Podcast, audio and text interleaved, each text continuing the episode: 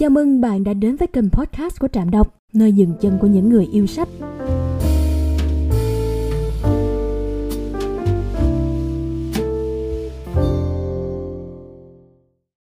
Chào mừng bạn đã trở lại với Trạm Đọc, nơi dừng chân của những người yêu sách. Đại học Stanford, Mỹ, cái nồi của loạt tên tuổi sừng sỏ như CEO Google, Yahoo, Netflix. Liệu có đúng là cứ vào trường đại học này thì sẽ thành công hay không? Các nhà khoa học ở đây đã theo dõi hơn 100 cá nhân trong suốt 40 năm, từ khi họ còn là những đứa trẻ để tìm hiểu xem đức tính nào quyết định việc thành đạt giữa họ. Bắt đầu trạm nghiền ngẫm thôi. Thí nghiệm kẹo dẻo là một cuộc thí nghiệm dành cho các em nhỏ. Những năm 1960, một giáo sư của trường đại học Stanford, Walter Mischel, đã bắt đầu thực hiện một loạt các nghiên cứu tâm lý quan trọng. Trong suốt quá trình nghiên cứu, Michel và đội ngũ của ông đã tiến hành kiểm tra trên hơn 100 trẻ em, hầu hết từ 4 đến 5 tuổi và tìm hiểu ra được điều gì được tin là một trong những đức tính quan trọng nhất dẫn đến thành công, cả về sức khỏe, công việc và cuộc sống.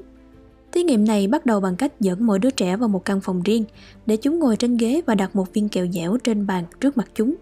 Lúc này, người nghiên cứu đưa ra một sự thỏa thuận với đứa trẻ rằng họ sẽ rời khỏi trong vòng 15 phút và nếu đứa trẻ không ăn viên kẹo dẻo trên bàn khi không có ai ở đó thì chúng sẽ được thưởng hai viên kẹo. Tuy nhiên, nếu đứa trẻ quyết định ăn viên kẹo đầu tiên trước, khi họ quay trở lại thì chúng sẽ không được nhận viên kẹo thứ hai. Kết quả của thí nghiệm này như sau. Nhóm 1 là những đứa trẻ đã nhảy khỏi ghế và ăn viên kẹo dẻo đầu tiên ngay khi người nghiên cứu vừa đóng cửa lại. Nhóm 2 những bé khác ngọ nguậy, nhảy nhót, rời khỏi ghế để kiềm chế bản thân mình, nhưng lại bị cám dỗ sau một vài phút. Cuối cùng là những bé còn lại, rất cố gắng chờ được đến cùng. Thí nghiệm thứ hai, khả năng trì hoãn sự sung sướng. Vài năm trôi qua và những đứa trẻ đã lớn, những người nghiên cứu thực hiện tiếp thí nghiệm và theo dõi sự phát triển của mỗi đứa trẻ trong một vài lĩnh vực. Những gì họ tìm được thật đáng ngạc nhiên. Đứa trẻ sẵn sàng trì hoãn sự sung sướng và chờ đợi để được viên kẹo dẻo thứ hai có điểm số SAT cao hơn, mức độ lạm dụng thuốc thấp hơn, khả năng béo phì thấp hơn, phản ứng tốt hơn với bệnh trầm cảm, kỹ năng xã hội cũng tốt hơn theo như những gì bố mẹ chúng báo cáo và nói chung đều có điểm nổi trội hơn trong những phương pháp sống khác. Những nhà nghiên cứu theo dõi mỗi đứa trẻ trong vòng hơn 40 năm, nhóm người kiên nhẫn chờ viên kẹo dẻo thứ hai thành công trong bất cứ môn học nào mà chúng liệu tính. Nói cách khác, một loạt thí nghiệm này chứng tỏ khả năng trì hoãn sự sung sướng là yếu tố then chốt để thành công trong cuộc sống. Nếu bạn nhìn xung quanh sẽ thấy điều này xảy ra rất nhiều. Nếu bạn trì hoãn sự sung sướng không xem TV và hoàn thành bài tập của mình thì bạn sẽ học được nhiều hơn và điểm số sẽ cao hơn. Nếu bạn trì hoãn sự sung sướng không mua đồ tráng miệng và khoai tây trong cửa hàng, thì bạn sẽ ăn những thức ăn lành mạnh hơn khi trở về nhà. Nếu bạn trì hoãn sự sung sướng hoàn thành bài tập thể lực của mình sớm và nâng tạ vài lần, thì bạn sẽ khỏe mạnh hơn và vô số những ví dụ khác. Thành công thường là do lựa chọn làm theo nguyên tắc hơn là do sự mất tập trung. Đó chính xác là sự sung sướng bị trì hoãn. Điều này mang lại cho chúng ta một câu hỏi thú vị, liệu trẻ em bẩm sinh đã biết tự kiềm chế hơn nhờ đó mà có số mệnh thành công. Hay bạn phải học để phát triển đức tính quan trọng này. Thí nghiệm thứ ba điều gì quyết định khả năng trì hoãn sự sung sướng của bạn? Những nhà nghiên cứu ở đại học rochester quyết định tiến hành lại thí nghiệm kẹo dẻo với một số sự thay đổi quan trọng. Trước khi đưa cho đứa trẻ viên kẹo dẻo người nghiên cứu phân chúng thành hai nhóm. Nhóm đầu tiên được cho một loạt những trải nghiệm không đáng tin.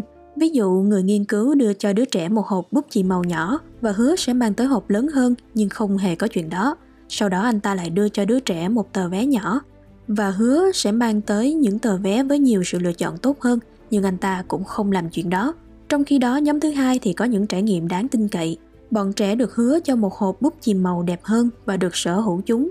Chúng được kể về những tờ vé khác và cũng được nhận những tờ vé đó. Bạn có thể tưởng tượng sự ảnh hưởng của những trải nghiệm mà ta có trên thí nghiệm kẹo dẻo Đứa trẻ trong nhóm có trải nghiệm không đáng tin, không có lý do gì để tin những người nghiên cứu sẽ mang đến viên kẹo dẻo thứ hai cho chúng. Và vì vậy chúng không chờ và ăn ngay viên kẹo thứ nhất. Trong khi đó, đứa trẻ ở nhóm thứ hai được luyện tập để nhận thấy sự sung sướng bị trì hoãn thật tích cực. Mỗi lần người nghiên cứu hứa và thực hiện nó, não bộ của đứa trẻ sẽ ghi nhận lại hai điều. Một, chờ đợi cho sự thỏa mãn là vô cùng xứng đáng. Và hai, tôi có khả năng để chờ, vì vậy nhóm thứ hai chờ được gấp 4 lần thời gian nhóm thứ nhất. Nói cách khác, khả năng trì hoãn sự sung sướng của đứa trẻ và khả năng tự kiềm chế không phải là đặc điểm tiên quyết, thay vào đó bị ảnh hưởng bởi những trải nghiệm và môi trường xung quanh chúng. Thực tế, những ảnh hưởng từ môi trường hầu hết có thể xảy ra tức thời. Chỉ một vài phút của trải nghiệm đáng tin và không đáng tin đã đủ để đẩy hành động của mỗi đứa trẻ đi theo những hướng khác nhau. bạn và tôi có thể học được gì từ tất cả những điều này. Thí nghiệm thứ tư, cách để trì hoãn sự sung sướng tốt hơn. Trước khi đi quá xa, hãy làm sáng tỏ một điều. Vì một lý do này hay lý do khác thì thí nghiệm kẹo dẻo đã trở nên phổ biến, bạn sẽ tìm thấy chúng được đề cập trong hầu hết các đài phát thanh truyền thông. Nhưng những nghiên cứu này chỉ là một phần của dữ liệu, một phần hiểu biết để làm nên câu chuyện thành công. Cách ứng xử của loài người hay trong cuộc sống chung phức tạp hơn thế rất nhiều. Vậy hãy đừng đòi hỏi một sự lựa chọn hồi 4 tuổi sẽ quyết định hết phần đời còn lại của những người khác.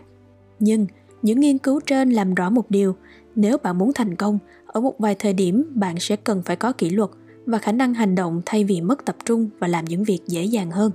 Thành công trong hầu hết các lĩnh vực đòi hỏi bạn phải thờ ơ với những việc dễ dàng đó, trì hoãn sự sung sướng để làm những công việc khó nhằn hơn. Nhưng vấn đề then chốt ở đây là thậm chí nếu bạn không thấy mình làm tốt việc trì hoãn sự sung sướng bây giờ thì bạn có thể luyện tập để trở nên khá hơn với sự cải thiện từng chút một bạn và tôi có thể làm điều đó tương tự. Chúng ta có thể rèn luyện khả năng để trì hoãn sự sung sướng giống như chúng ta có thể luyện tập cơ trong phòng tập gym. Bạn có thể làm theo tương tự cách như đứa trẻ và nhà nghiên cứu. Hứa một điều gì đó nhỏ bé rồi thực hiện lời hứa đó. Lặp đi lặp lại đến khi não bộ của bạn thốt lên rằng, một, đúng vậy, thật xứng đáng để chờ đợi. Hoặc hai, tôi có khả năng làm điều đó mà. Sau đây là bốn cách đơn giản để thực hiện chính xác khả năng đó. Bắt đầu với những điều vô cùng nhỏ tạo một thói quen mới thật dễ đến nỗi mình không thể nói không cải thiện một điều gì đó theo từng phần trăm một lặp lại chúng vào ngày mai sử dụng chiến lược Seinfeld để gìn giữ tính kiên định tìm một phương pháp để bắt đầu mọi thứ trong vòng 2 phút Cảm ơn các bạn đã lắng nghe. Đừng quên nhấn like, share và subscribe cho channel của Trạm. Xin chào và hẹn gặp lại!